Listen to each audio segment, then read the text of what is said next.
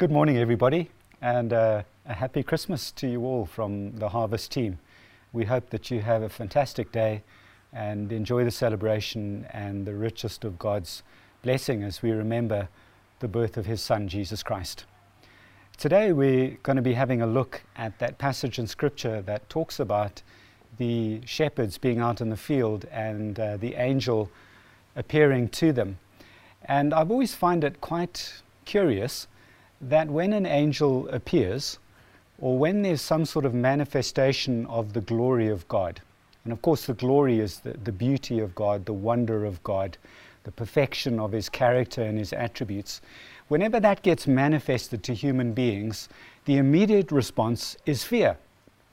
And somebody says to me, Well, of course it's fear. I mean, there's something paranormal happening to these shepherds sitting in the field out at night. But maybe it's more than that. And I, I believe that it is more than that. So we're going to have a look at that today, and in particular, this hymn that the angels sang when um, heaven broke into earth with the whole host of heaven, heaven, I beg your pardon, coming down and singing this hymn Glory to God in the highest, and on earth peace among those with whom He's pleased. So let's start uh, Luke chapter 2, verse 8, going through until verse 20 and I'll read it to you now. And in the same region, there were shepherds out in the field, keeping watch over their flock by night. And an angel of the Lord appeared to them, and they were filled with fear. I beg your pardons, I missed the most important part out. And an angel of the Lord appeared to them, and the glory of the Lord shone around them, and they were filled with fear. And the angel said to them, Fear not, for behold, I bring you good news of great joy, that will be for all the people. For unto you is born this day in the city of David a Saviour, who is Christ the Lord. And this will be a sign for you. You will find a baby wrapped in swaddling clothes and lying in a manger. And suddenly there was with the angel a multitude of the heavenly host, praising God and saying, Glory to God in the highest, and on earth peace among those with whom he's pleased. When the angels went away from them into heaven, the shepherds said to one another, Let's go over to Bethlehem and see this thing that has happened, and which the Lord has made known to us. And they went with haste and found Mary and Joseph and the baby lying in a manger. And when they saw it, they made known the saying that had been told them concerning this child. And all who heard it wondered at what the shepherds told them. But Mary treasured up all these things, pondering them in her heart. And the shepherds returned, glorifying and praising God for all they had heard and seen as it had been told them. The key to understanding this puzzle, which I have posed in the introduction, is right there in that hymn. I wonder why the angels sang, Glory to God in the highest, and on earth peace among those with whom he is pleased. It's, it's a hymn, although it's a pretty short hymn, and as far as I can tell, it doesn't even rhyme. Glory to God and peace among men. Glory and peace. Let's have a look at those two things because we've seen that they seem to be a little bit mutually exclusive in the sense that when the glory of God shines around, people are afraid. So, the glory of God. What is the glory of God? So the glory to God, um, the, what the angels sang there, glory to God means let's declare that God is glorious. And then it says glory to God in the highest. And that's short for let's sing praises to God who is in heaven. God in the highest, God who is in heaven. So glory to God in the highest means let us declare that God who is in heaven is glorious. Why is God glorious? Well, it's because of his character. Every aspect of his character is perfect. It's because of his attributes. Every one of his attributes is superlative. Take God's joy, for example. We observe his joy and his exuberance in creation. God is happier than we will ever grasp. Think of the way he created the birds to sing and the stars to shine. Every morning, the birds' chorus greets the dawn, and every evening the stars throb with light. There is no one and there is nothing in the whole of the universe that is as happy as God. And the same goes for every aspect of his character, every attribute that he has. And when beings, this is important, when beings that are created by God, like the angel, reflect his glory, his glory is manifested on earth, and his glory literally shines. Look here. An angel of the Lord appeared to them and the glory of the Lord shone around them, and they were filled with fear. Just one angel, folks, reflecting God's glory, and the shepherds were terrified. The glory literally shone around them. Folks, when we're confronted with the glory of God, it is profoundly disturbing. Have you ever wondered why? Well, it's because you and I were created to manifest and reflect the glory of God in the same way as the angel did. But the thing is that we no longer do. The Bible says all have sinned and fallen short of the glory of God. We have, in other words, a glory problem because we now lack the glory that we were originally created to have. Deep down, we know that we were created to have perfect self control, but now we binge and we feel ashamed. Deep down, we know that we were created to be perfectly kind, but then we treat our loved ones harshly and we feel guilty. Deep down, we know that we should have perfect peace, but now we're anxious and frustrated and we feel desperate. Oh, yes, folks, we do have a glory problem because we fall short of the glory of God, and that was not the way it was originally intended to be. And because of this, therefore, the angels declared the glories of God. But why did they do that? It's a strange thing for them to do if they knew that it was going to make us feel so uncomfortable. How does declaring the glories of God address our glory problem?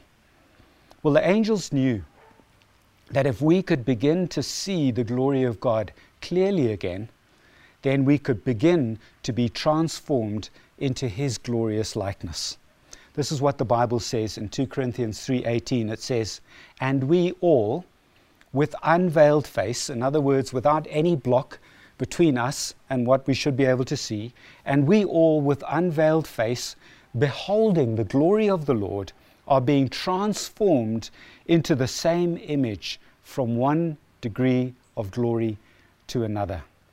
I pray, I pray, folks, that we would see the glory of God today. I pray that we would see Him in all His glory. I pray that we would see Him as more valuable than anything else in the whole of creation because nothing Absolutely nothing is in the same category as God. Nothing can stand beside him to be compared to him.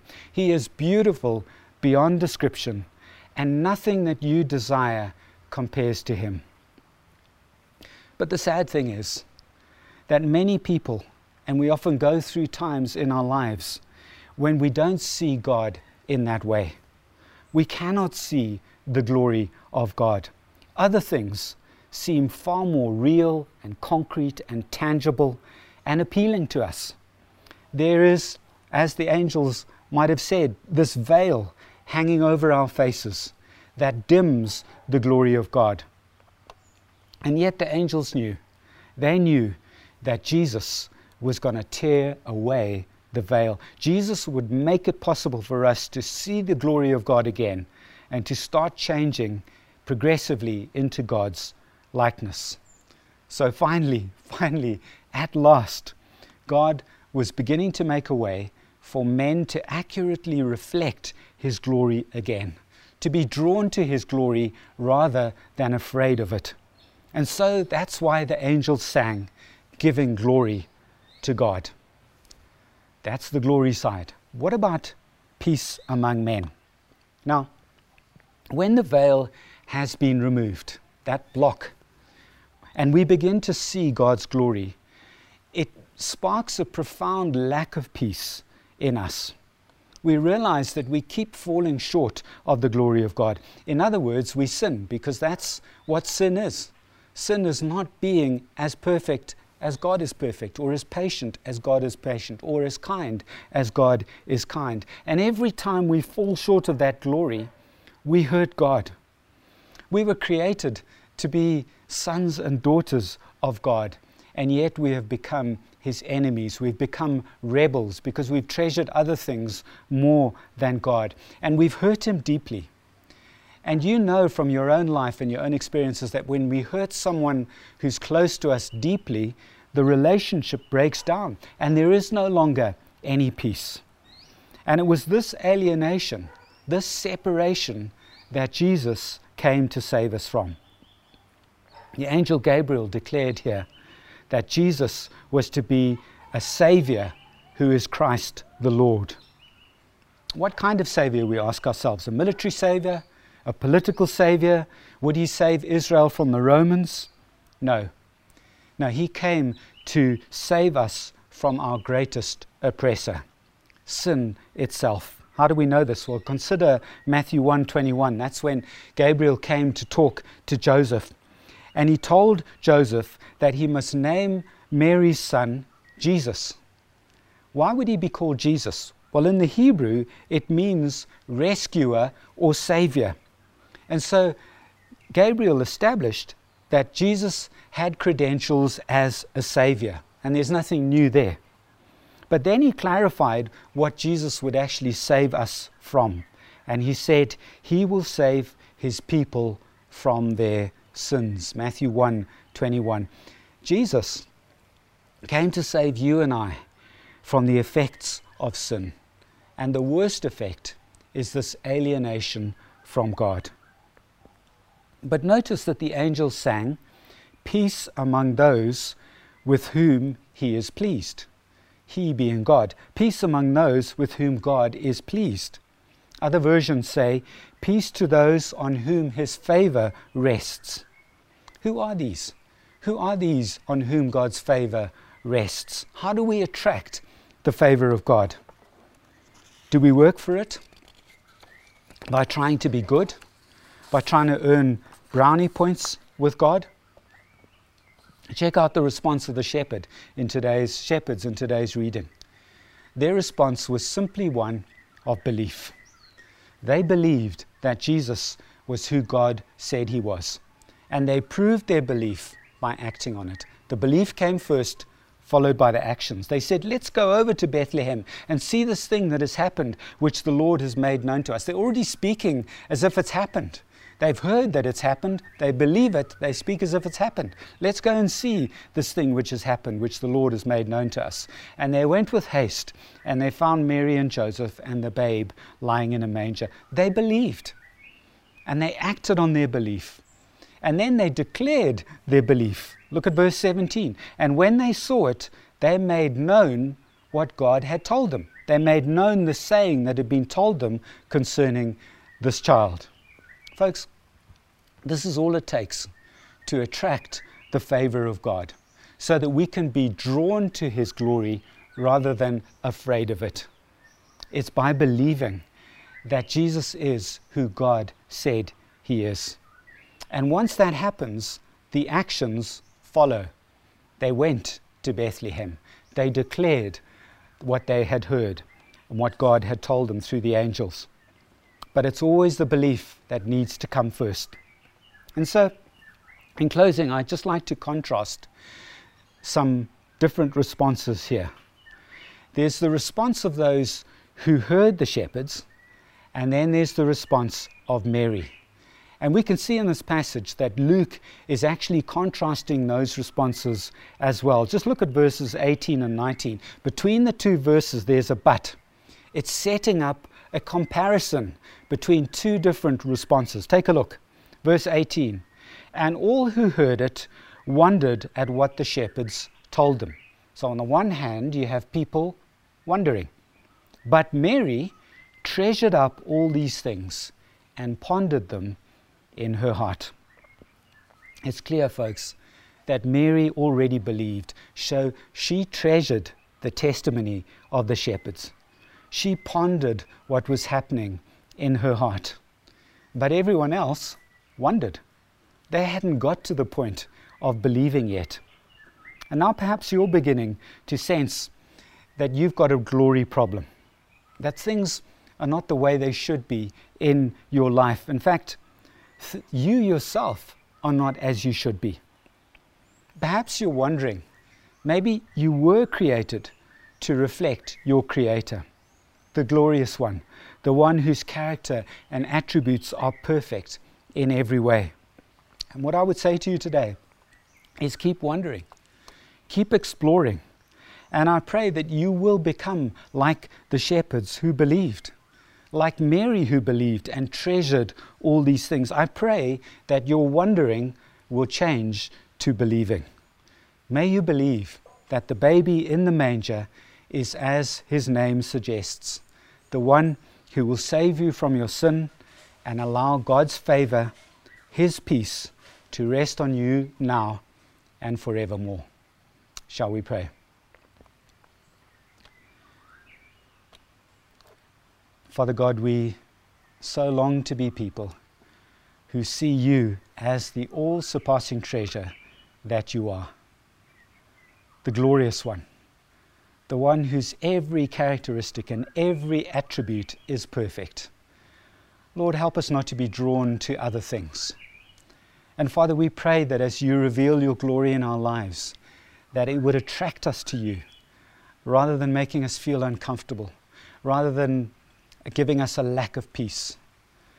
And Father, I, I pray that every person today would move from that place of wondering to that place of belief. That we would be able to experience peace between you, our Father, and our Creator the one who created us, the one who, who loved us, the one who wants us to be drawn to Him. Lord, help us to see you, Father God, in that way today. And we pray all of these things in Jesus' name. Amen.